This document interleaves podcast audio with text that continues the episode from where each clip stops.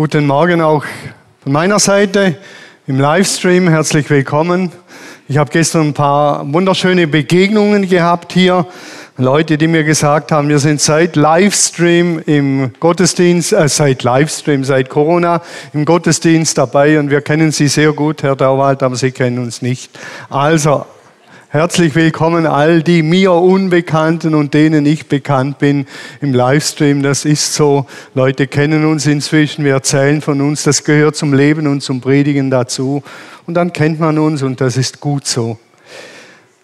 Haupt übersetzt ja weiter, wenn es darum geht, ihr seid das Salz der Erde und das Licht der Welt, sagt er, lasst die Leute in euer Leben hineinschauen. Und dann sollen sie Gott darüber preisen. Also kommt mal zu mir nach Hause und zum Daniel und zu allen anderen Christen, schaut mal in ihr Leben hinein. Da soll man die Schönheit Gottes erkennen im Leben von uns Christen. Und wir sind mittendrin in der Predigtserie Be Blessed, Zeit gesegnet. Und die Seligpreisungen, die sogenannten Seligpreisungen 8, sind eine Hinführung zur Berglehre. Das ist das Zentrum der Lehre von Jesus. Im Matthäusevangelium hat Jesus fünf Lehrblöcke drin und der Hauptlehrblock ist die Berglehre. Und die beginnt er mit den Seligpreisungen.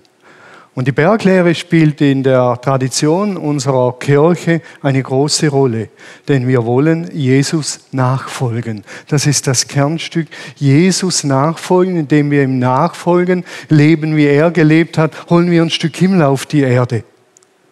Denn das sind himmlische Ordnungen und Gedanken, die er uns vorstellt. Und so beginnt er mit den Seligpreisungen. Seligpreisungen, so beginnt Luther, jede selig sind, die da geistlich arm sind. Wir gehen in der Predigtserie entlang Friedrichshaupt, der Übertragung Willkommen daheim, die ich immer wieder äh, empfehle, äh, die hilfreich ist mal zu lesen, um in die heutige Zeit äh, die Gedanken von Jesus zu verstehen in der heutigen Zeit. Und Friedrichshaupt übersetzt zu Recht ein bisschen anders und er sagt, ihr seid gesegnet wenn ihr wisst, dass ihr wie Bettler vor Gott steht. Das ist das sicherste Zeichen, dass ihr unter seiner Herrschaft lebt. Ihr seid gesegnet, wenn ihr in Leid und Traurigkeit daran festhaltet, dass Gott selbst einmal alle Tränen trocknen wird. Ihr seid gesegnet wenn ihr nicht lauthals und verbissen für euer Recht kämpft. Gott selbst wird euch viel mehr geben, als ihr jemals erstreiten könnt. Ihr seid gesegnet, wenn ihr in euch einen großen Hunger nach Gott wachhaltet. Diese Sehnsucht geht nie ins Leere. Gott will nichts mehr, als sie euch zu stillen. Ihr seid gesegnet, wenn ihr im Umgang mit euch selber und anderen Erbarmen kennt. Gott will euch mit seinem Erbarmen überhäufen. Ihr seid gesegnet, wenn ihr in euren Herzen klar und aufrichtig bleibt. Nur so könnt ihr Gott in allem begegnen. Ihr seid gesegnet, wenn ihr den Menschen zeigt, wie man ohne Kampf und Streitigkeiten miteinander leben kann. Dann werden sie ganz schnell erkennen, zu welcher Familie ihr gehört. Und ihr seid gesegnet, wenn eure Hingabe an Gott euch Nachteile, ja sogar Verfolgung bringt. Näher könnt ihr Gott nicht kommen. Sind die acht Seligpreisungen oder gesegnet seid ihr oder Gratulationen. Vor vielen Jahren gab es einen Film, äh, in dem ein Flugzeug, äh, in dem Testpiloten gefilmt wurden, die zum ersten Mal die Schallmauer durchbrochen haben. Wir sehen das gleich hier vorne. Es ist ein Film darüber, wie sich das angefühlt hat, als ein Pilot das erste Mal die Schallmauer durchbrochen hat. Und der Film zeigt, wie die Testpiloten einer nach dem anderen so an die Schallmauergrenze, also an die 1200 Kilometer pro Stunde Grenze herangeflogen ist. Und dann haben die Geräte angefangen zu spinnen, das Flugzeug hat vibriert und dann sind sie wieder zurückgefahren. Denn sie hatten Angst, wenn sie diese Schallmauer durchbrechen, dann explodiert das Flugzeug, die Geräte spinnen, das Kontrollsystem fällt aus und Ende ist nahe. Und einer hat es gewagt. Einer, der Erste, ist dann durch die Schallmauer durch und er hat gemerkt, die Kontrollsysteme funktionieren nicht mehr. Und er hat Riesenangst bekommen und dann hat er rein äh, intuitiv den Steuerknüppel nach vorne gedrückt und das Flugzeug ist nach oben gegangen. Und wenn er den Steuerknüppel nach hinten gezogen hat, ging das Flugzeug nach unten. Also genau umgekehrt, wie es im Normalen ist. Und er hat den Mut gehabt, die Schallmauer zu durchbrechen und dann nach ganz anderen Kontrollsystemen und Mechanismen zu fliegen. Viel höher und viel schneller und viel gewaltiger als alle vor ihm. Er hat es gewagt. Und das war ein Riesending, als das passiert ist. Leider ist das historisch nicht ganz richtig, hat man mir gesagt, aber der Film hat so aufgezeigt. Das Schöne ist, dass es mit den Seligpreisungen genau so ist. Wir durchbrechen das Übliche, die üblichen Mechanismen, so wie man denkt, dass das Leben funktioniert. Das System der Vergeltung, das System der Rache, das durchbrechen wir und dringen in eine völlig neue Welt ein. Schuld wird vergeben. Böses wird mit Gutem überwunden. Ein völlig neues System. Wir drücken den Steuerknüppel nicht mehr nach vorne, um runterzufliegen, sondern um hochzufliegen. Und das ist das, was Jesus in den Seligpreisungen einläutet. Ein, eine neue Art zu fliegen. In ganz anderen Höhen, mit ganz anderen Geschwindigkeiten. Das gefällt mir an diesem Buch, äh Buch, an diesem Bild. Es ist schon wieder weg von diesem Flugzeug wenn es die Schallmauer durchbricht. Eine neue Dimension des Lebens beginnt.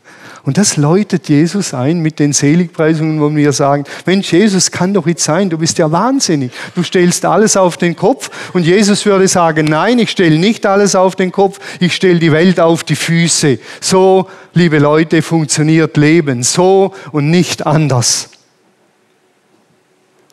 Und das braucht einen Vertrauensschritt, wenn wir an die 1200 Kilometer pro Stunde Grenze herankommen. Jetzt geben wir nochmals Gas und dann durchbrechen wir die Schallmauer und leben nach den Seligpreisungen der Bergpredigt. Und dann erleben wir, wie Leben wirklich funktioniert, jenseits dieser Schallmauer. Die Seligpreisungen sind acht Stück, die wir in der Bibel finden. Ich habe sie vorhin euch ich habe euch damit gesegnet, so muss ich das sagen. Diese Seligpreisungen bringen das Zentrum zum Ausdruck, wie es dann nachher weitergeht.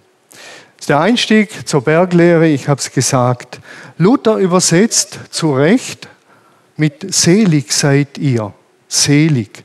Und selig ist nicht irgendetwas Abgedrehtes, das irgendwann kommt. Zur Zeit Luther hat man jemand beglückwünscht und man hat gesagt, selig bist du, Marius, du hast jetzt dich verliebt und eine Freundin. Selig bist du, glücklich bist du. Und zum Bernd hat man gesagt, du bist selig, Bernd, selig zu preisen, du hast einen neuen Bass bekommen. Und er strahlt über alle Augen, also zwei Augen.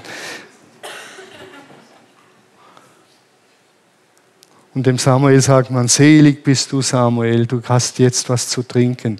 So erfrischend. Das war im Hier und Jetzt. Das war nicht irgendwann wirst du dann vielleicht eine Freundin haben, du vielleicht einen Bass bekommen und du kurz bevor du verdurstest, kriegst du was zum Trinken. Das war im Hier und Jetzt. Das war Umgangssprache. Und wir haben sowas daraus gemacht. Selig ist irgendwann kommt da irgendwas. Das war selig jetzt. Freut euch. Gratulation. Ich beglückwünsche dich, lieber Marius, dass du verliebt bist und eine Freundin hast. Das ist was Wunderbares. Ich beglückwünsche dich. Das bringen die Seligpreisungen so zum Ausdruck. Es gibt diese Gratulationssätze schon im Alten Testament 45 Mal.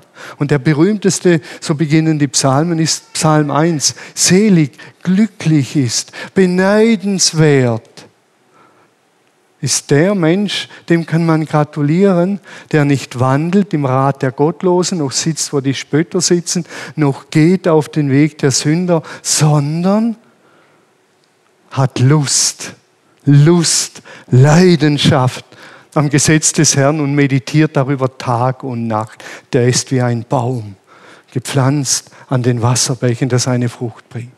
Dem ist zu gratulieren, jetzt, hier.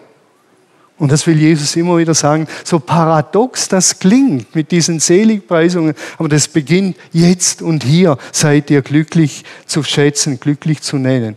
Und im letzten Buch der Bibel finden wir noch so eine Seligpreisung, von der wir sagen, die ist nochmals so irgendwie völlig abgedreht. Da sagt äh, äh, Johannes schreibt, glücklich ist, wer die prophetischen Worte dieses Buches anderen vorliest und glücklich sind alle, die sie hören und danach handeln.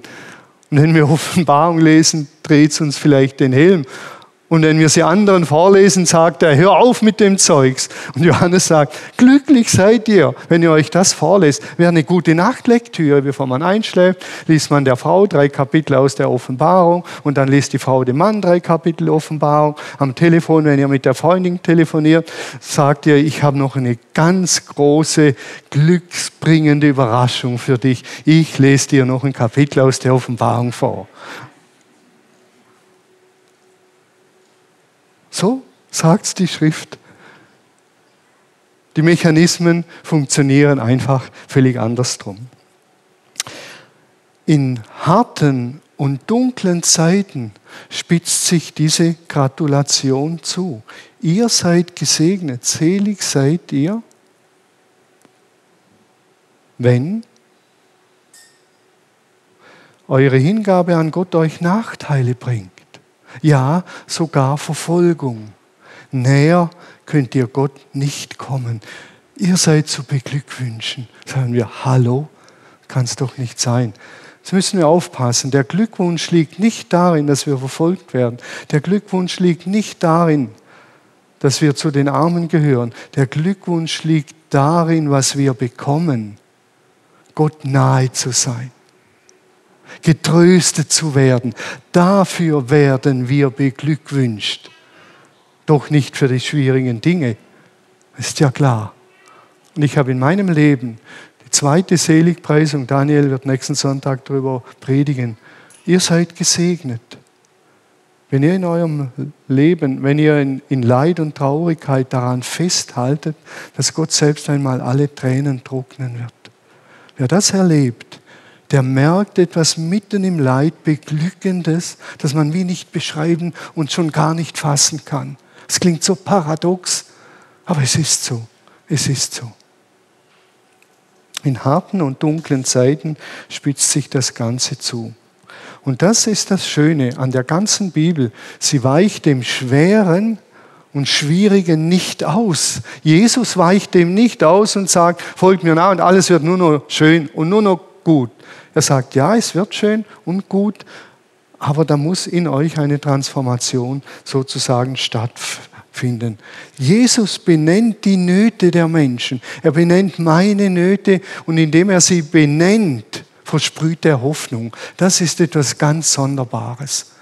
Not wird benannt, beim Namen genannt und gleichzeitig wird Hoffnung versprüht. Ihr seid gesegnet, wenn ihr wie Bettler vor Gott steht. Luther übersetzt dann, denn ihr ist das Himmelreich. Ihr seid gesegnet. Denn da kommt was, hallo? Da kommt was, Leute. Und er erlebt es schon jetzt, sagt Jesus. Das ganze alltägliche Leben kommt vor. Umgang mit Leid und Traurigkeit, Umgang mit Unrecht, das an mir begangen wird. Die Sehnsucht nach wirklichem Leben kommt vor. Fehlerhafte Menschenkonflikte und alles. Im Lichte der Seligpreisungen, und so starten sie, im Lichte der Seligpreisungen ist ein düsterer, trübsinniger Glaube unvorstellbar. Den gibt es wie nicht. Wir haben gestern kurze Impulse gesetzt zur Täufergeschichte, wie unsere Vorfahren gefoltert und verbrannt wurden. Und manche haben gesungen, da ist irgendwas passiert im Moment der Verfolgung. Nicht alle, aber doch viele. Seligpreisungen sind acht Sätze, sind acht Seligpreisungen und das hat seine Bedeutungen. Acht ist eine besondere Zahl, sieben ist die Zahl der irdischen Vollkommenheit und acht ist die Zahl der Hoffnung, es geht in Gottes Welt. Am achten Tag, am ersten Tag der neuen Woche, ist der achte Tag, ist Jesus von den Toten auferstanden. Am achten Tag werden die jüdischen Jungs beschnitten. Zeichen des Bundes, der neuen Welt, der neuen Zeit. Und die liegende Acht ist die Zahl der Unendlichkeit, das Zeichen der Unendlichkeit. Das hat eine ganz tiefe Bedeutung, dass Jesus hier die acht Zeichen nennt oder die acht Seligpreisungen. Seligpreisung 1 übersetzt Luther, wir können sie hier sehen. Ihr seid gesegnet, wenn ihr wisst, dass ihr wie Bettler vor Gott steht. Willkommen daheim. Und Martin Luther setzt, selig sind die, die geistlich arm sind, denn ihrer ist das Himmelreich. Die erste äh, Seligpreisung endet mit der großen Zusage, denn ihrer ist das Himmelreich. Und die letzte endet wieder mit demselben Wortlaut, denn ihrer ist das Himmelreich. Und das Himmelreich in der Sprache der Bibel ist nicht etwas, das irgendwann kommt, sondern es hat jetzt schon begonnen. Darum beten wir, unser Vater im Himmel, geheiligt werde dein Name, dein Reich komme, dein Wille geschehe. Und zwar jetzt schon. Und das Himmelreich hat mit Jesus begonnen. Und wenn Jesus am Anfang den Seligpreisungen sagt, denn ihr ist das Himmelreich, sagt er, es hat begonnen und es hat mit dir begonnen, Lisa, und mit dir, Seba, und mit dir, Annelie. Ihr verkörpert das Himmelreich Gottes, wir Menschen. Mit euch hat's begonnen. Drum sagt er, ihr seid glücklich, wenn ihr wie Bettler vor Gott steht. So empfangt ihr das Himmelreich und ihr werdet es ausstrahlen. Ihr seid das Licht für die Welt. Ihr seid das Salz für die Erde. Nicht darin, dass immer alles glatt läuft, sondern dass ihr gelernt habt, mit den Schwierigkeiten des Lebens, des Alltags ganz neu und inspirierend umzugehen, so wie es die Welt nicht kennt. Ihr habt die Schallmauer durchbrochen, sagt Jesus. Unglaublich, was er da sagt. Und wir sagen, aber nimm uns alles Leid weg. Und er sagt, ihr habt einen neuen Umgang gefunden. Die Welt wird staunen, wie man mit den Dingen umgeht, weil ich bei euch bin. Deshalb übersetzt Martin Luther, äh, äh, Friedrichs Haupt, das ist das sicherste Zeichen, dass ihr unter seiner Herrschaft lebt. Ihr seid gesegnet. Wenn ihr wie Bettler vor Gott steht, dann zeigt ihr den Menschen, dass man bei diesem Gott ein Empfangender ist. Und man wird empfangen, das Reich Gottes. Das empfängt man, wenn man sich unter seine Herrschaft begibt. Und dann beginnt man es zu leben zum Wohl zum eigenen Wohl und zum Wohl der Menschen um euch herum. Da steckt eine ganz große Verheißung drin. Die Seligpreisungen direkt danach folgt, was Andreas gelesen hat. Ihr seid das Licht der Welt, ihr seid das Salz für die Erde. Die können wir nur in dem Zusammenhang sehen. Das hat eine extrem missionale Dimension, wenn wir sie leben. Dann sind wir Licht und Salz für diese Welt. Und die Welt wird sein, so verrückt, wie die miteinander umgehen, so verrückt.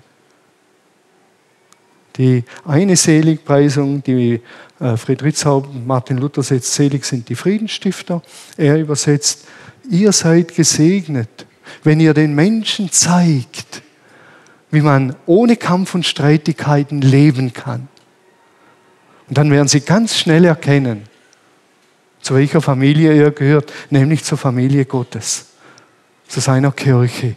Die Welt soll lernen, wie man ohne Streitigkeiten miteinander leben kann.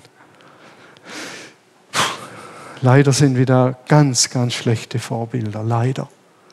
Weil wir uns nicht inspirieren lassen von dieser Geschwindigkeit, die nach der Schallmauer kommt. Wir fliegen immer vor der Schallmauer und wir haben Angst, die Schallmauer zu durchbrechen. Und das ist schade.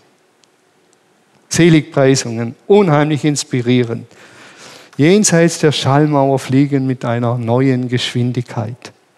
Wichtig ist mir zu sagen, der Aspekt der Seligpreisungen ist präsentisch, jetzt. Es hat begonnen und nicht irgendwann, wenn wir dann gestorben sind, sondern jetzt, jetzt im Hier und im Jetzt freuen wir uns. Sind wir gesegnet, kann man uns gratulieren und sagen, herzlichen Glückwunsch, du hast gelernt, wie ein Bettler vor Gott zu stehen. Herzlichen Glückwunsch, liebe Lisa. Das ist ein Zeichen, die Menschen werden erkennen, dass du mit diesem Gott lebst und du strahlst, obwohl du oder weil du ein Bettler bist und erkannt hast, wer du vor Gott bist. Herzlichen Glückwunsch.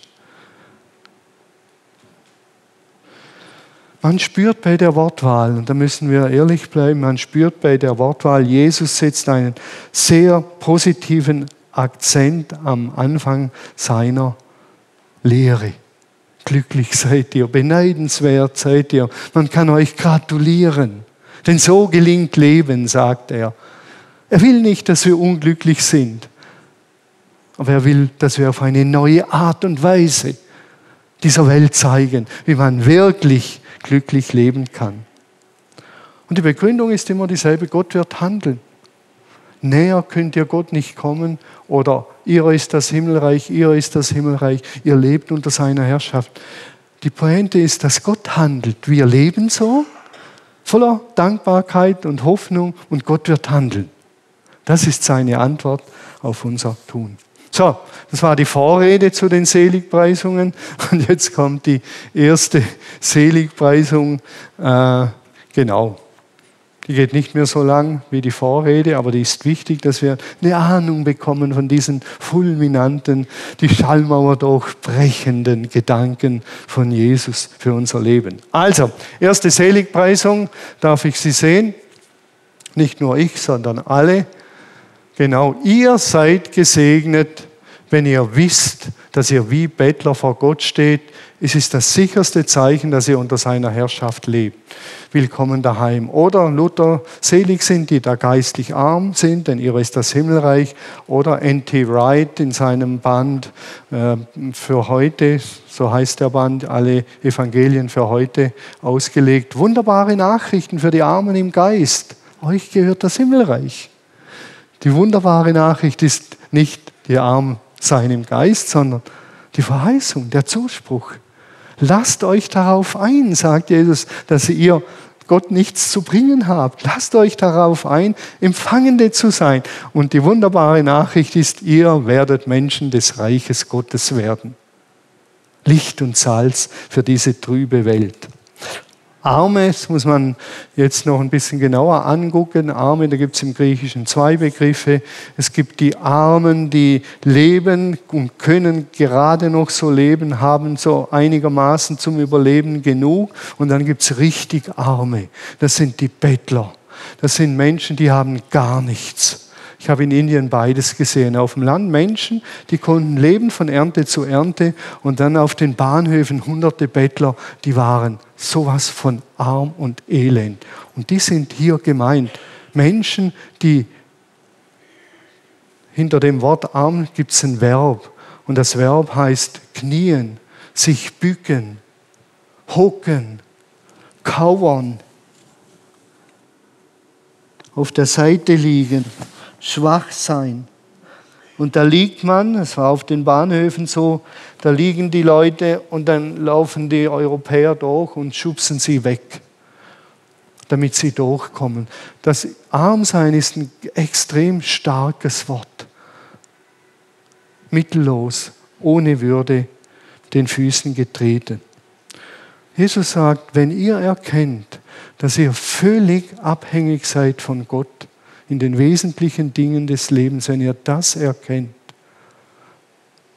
wenn ihr das erkennt, dann gehört euch das Himmelreich. Dann seid ihr Träger des Himmelreiches. Dann steht ihr unter seiner Herrschaft. Dann habt ihr wirklich begriffen, um was es geht. Dann seid ihr Licht und Salz. Und dann bringt ihr die Farben Gottes in dieser Welt hervor. Am Ende sind wir alle wie Bettler vor Gott. An dem Tag, an dem wir sterben werden, sind wir wie Bettler vor Gott. Und wir sind Empfangende, wir empfangen heute Abendmahl, wir empfangen Vergebung, wir empfangen neues Leben, wir empfangen Hoffnung für das Leben darüber hinaus im Abendmahl. Das ist alles Geschenk, das empfangen wir, das können wir uns nicht erarbeiten.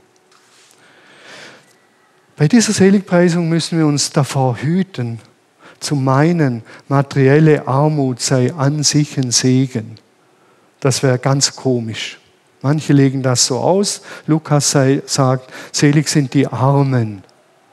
Aber arm sein an sich ist kein Segen. Arm sein an sich ist in sich nichts Gutes. Es sei denn, ich erkenne meine Abhängigkeit. Aber jetzt sagen, arm sein wäre gut, das wäre ja zynisch, wenn ich sagen würde, ihr seid gesegnet, weil ihr nichts zum Essen habt. Es wäre zynisch. Die Christen sorgen ja für die Armen auf der ganzen Welt, dass sie versorgt sind. Wir gehen ja nicht in die Länder und sagen, ihr seid gesegnet, weil ihr arm seid. Und das wäre zynisch, sondern wir helfen. Aber wenn wir unsere Abhängigkeit vor Gott, deshalb die geistlich Armen, wenn wir die erkennen, sind wir gesegnet. Es gibt so schöne Sätze. Jemand hat mal gesagt, ohne den Schöpfer ist das Geschöpf bald erschöpft. Ohne den Schöpfer ist das Geschöpf bald erschöpft. Wer ohne den Schöpfer lebt, ohne Beziehung zum Schöpfer, der ist sehr schnell erschöpft. Der muss ja alles selber erfinden. Der muss sich selber zusprechen, dass er wertvoll ist. Der muss all das selber tun. Und das ist extrem anstrengend. Viel schöner, wenn meine Frau sagt, Thomas, du bist wirklich so ein toller Hecht und ich bin so glücklich, dass es dich auf dieser Welt gibt. Viel schöner, als wenn ich zu mir sagen muss, Thomas, ich schaue in den Spiegel und sage, ich bin ein toller Hecht. Dann kommen ja schon die Zweifel. Wenn ich denke, stimmt doch gar nicht, was ich mir da sage. Und jetzt sagt Gott zu mir, Gott sagt zu mir, Thomas, du bist mein geliebter Sohn. Das bist du. Und dann sage ich, danke Vater. Das genügt. Das empfange ich und ich gebe es weiter. Ich empfange und gebe es weiter. Deshalb lautet der nächste Satz, der Mensch kann ohne Gott nicht. Der Mensch kann ohne Gott nicht und Gott will ohne den Menschen nicht. Der Mensch kann ohne Gott nicht. Ist er hoffnungslos überfordert? Und Gott will ohne den Menschen nicht deshalb, denn ihrer ist das Himmelreich oder unter seiner Herrschaft leben. So baut Gott. Und so bringt er seine Liebe auf diese Welt durch uns. Er will das nicht ohne uns tun. Mit seinen Kindern tut er das. Was für eine Berufung. Die Frage könnte natürlich sein, will uns Gott klein halten? Und da muss ich ganz entschieden sagen, nein und nein und nein und nochmals nein. Das ist keine Wurmtheologie. Wir kriechen wie die Würmer rum. Er hat zu Abraham gesagt, ich segne dich und du sollst ein Segen sein für alle. Und genau dasselbe sagt Petrus im Petrusbrief, ihr seid gesegnet, damit ihr ein Segen seid für alle. Nicht ein Segen sein müsst, indem man ihnen den Segen zuspricht, sondern so wie ihr lebt, so wie ihr den Menschen begegnet, seid ihr Segen für sie. Als geistlich Arme, als Bettler oder als solche, die nicht kämpfen und streiten, seid ihr Segen für diese Welt will ohne den Menschen nicht. Er will nicht ohne jeden Einzelnen von uns. In diesem Ganzen habe ich mich gefragt, in einer stillen Stunde im Beten und habe gesagt, Herr, oder Gott hat mich gefragt, Thomas, wo bist du Bettler mir gegenüber? Wo ist deine größte Ohnmacht? Wo kommst du null weiter? Wo streckst du deine Hände aus? Wo kniest du hin und sagst, Herr, ich bin ein Bettler vor dir. Bitte erbarm dich. Wo ziehe ich meine schönen Adidas Schuhe aus.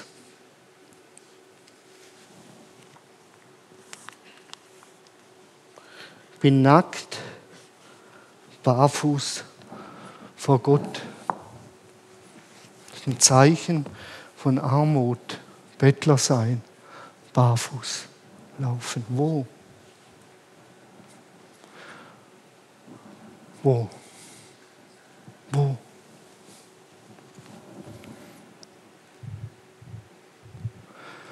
Und mir ist ganz schnell, ganz schnell etwas eingefallen, das mich unheimlich berührt.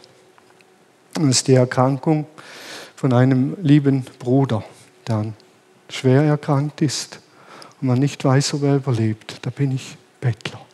Und er heißt Thomas, wirklich Thomas. Und Thomas heißt ja Zwilling, er ist wie ein Zwillingsbruder für mich geworden in dieser Zeit. Er ist mir ans Herz gewachsen. Und ich bin ein Bettler und ich gehe in die Knie und ich bete für ihn. Und ich sage, Herr, erbarm dich. Ich kann ihn nicht heilen, ich bin kein Arzt, ich, aber du kannst, du kannst. Was ich jetzt sage, ist mit Thomas und seiner Frau abgesprochen, ist ja ganz klar, dass ich das sagen darf. Aber dort bin ich Bettler, arm. Und ich bin so dankbar, dass dieser Vers da steht. Dass es heißt, ihr seid gesegnet, wenn ihr wie Bettler vor Gott steht, kniet, kauert.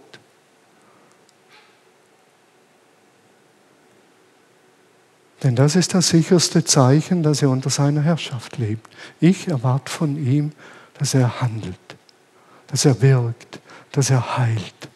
Das erwarte ich. Und ich bin Bettler. Ganz schlicht und ganz einfach.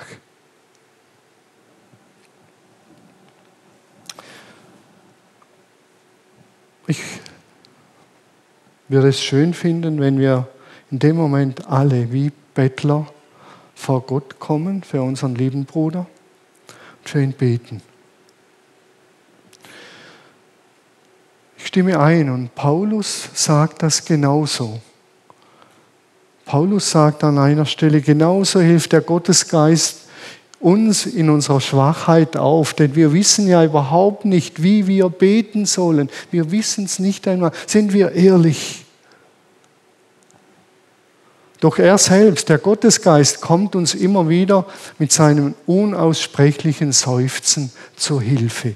Er hilft uns zu beten. Wir, sind wir ehrlich? Wir wissen nicht einmal, wie wir beten sollen. Aber Gott sagt nicht, ihr seid blöd, weil ihr nicht wisst, wie ihr beten sollt, sondern ich helfe euch. Ich helfe euch. Ich verleihe euch Sprache, Sprache, vielleicht sogar eine neue Sprache, eine neue Gebetssprache, was auch immer. Ich, ich tritt für euch und mit euch ein, denn ihr seid Bettler. Sagt einfach, ihr seid Bettler, damit ich eure Hände füllen kann. Und das wollen wir tun. Auch ihr zu Hause, das Gebet wird jetzt eingeblendet, äh, dass wir beten können. Das ist ein Gebet, das ich immer wieder auch für Thomas bete, wenn mir die eigenen Worte einfach fehlen. Und das darf sein. Das ist eine gute Nachricht. Ich darf Bettler sein. Das ist gut. Lieber Vater im Himmel, wir bringen Thomas vor dich und beten gemeinsam, dass du in seinem Leben heilend und helfend eingreifst. Wir können uns dabei nicht auf unsere eigene Kraft berufen. Wir haben die Kraft nicht. Wir sind nicht würdig, von dir das Erbetene zu empfangen. Aber wir trauen deiner Gnade und Barmherzigkeit. Wir trauen deiner Liebe und Hingabe an uns schwache, begrenzte Menschen. Darauf vertrauen wir. Deshalb bitten wir kühn und mutig um dein Wirken. Berühre Thomas bitte mit deiner Schöpferkraft und mit deiner heilenden, wiederherstellenden Vollmacht.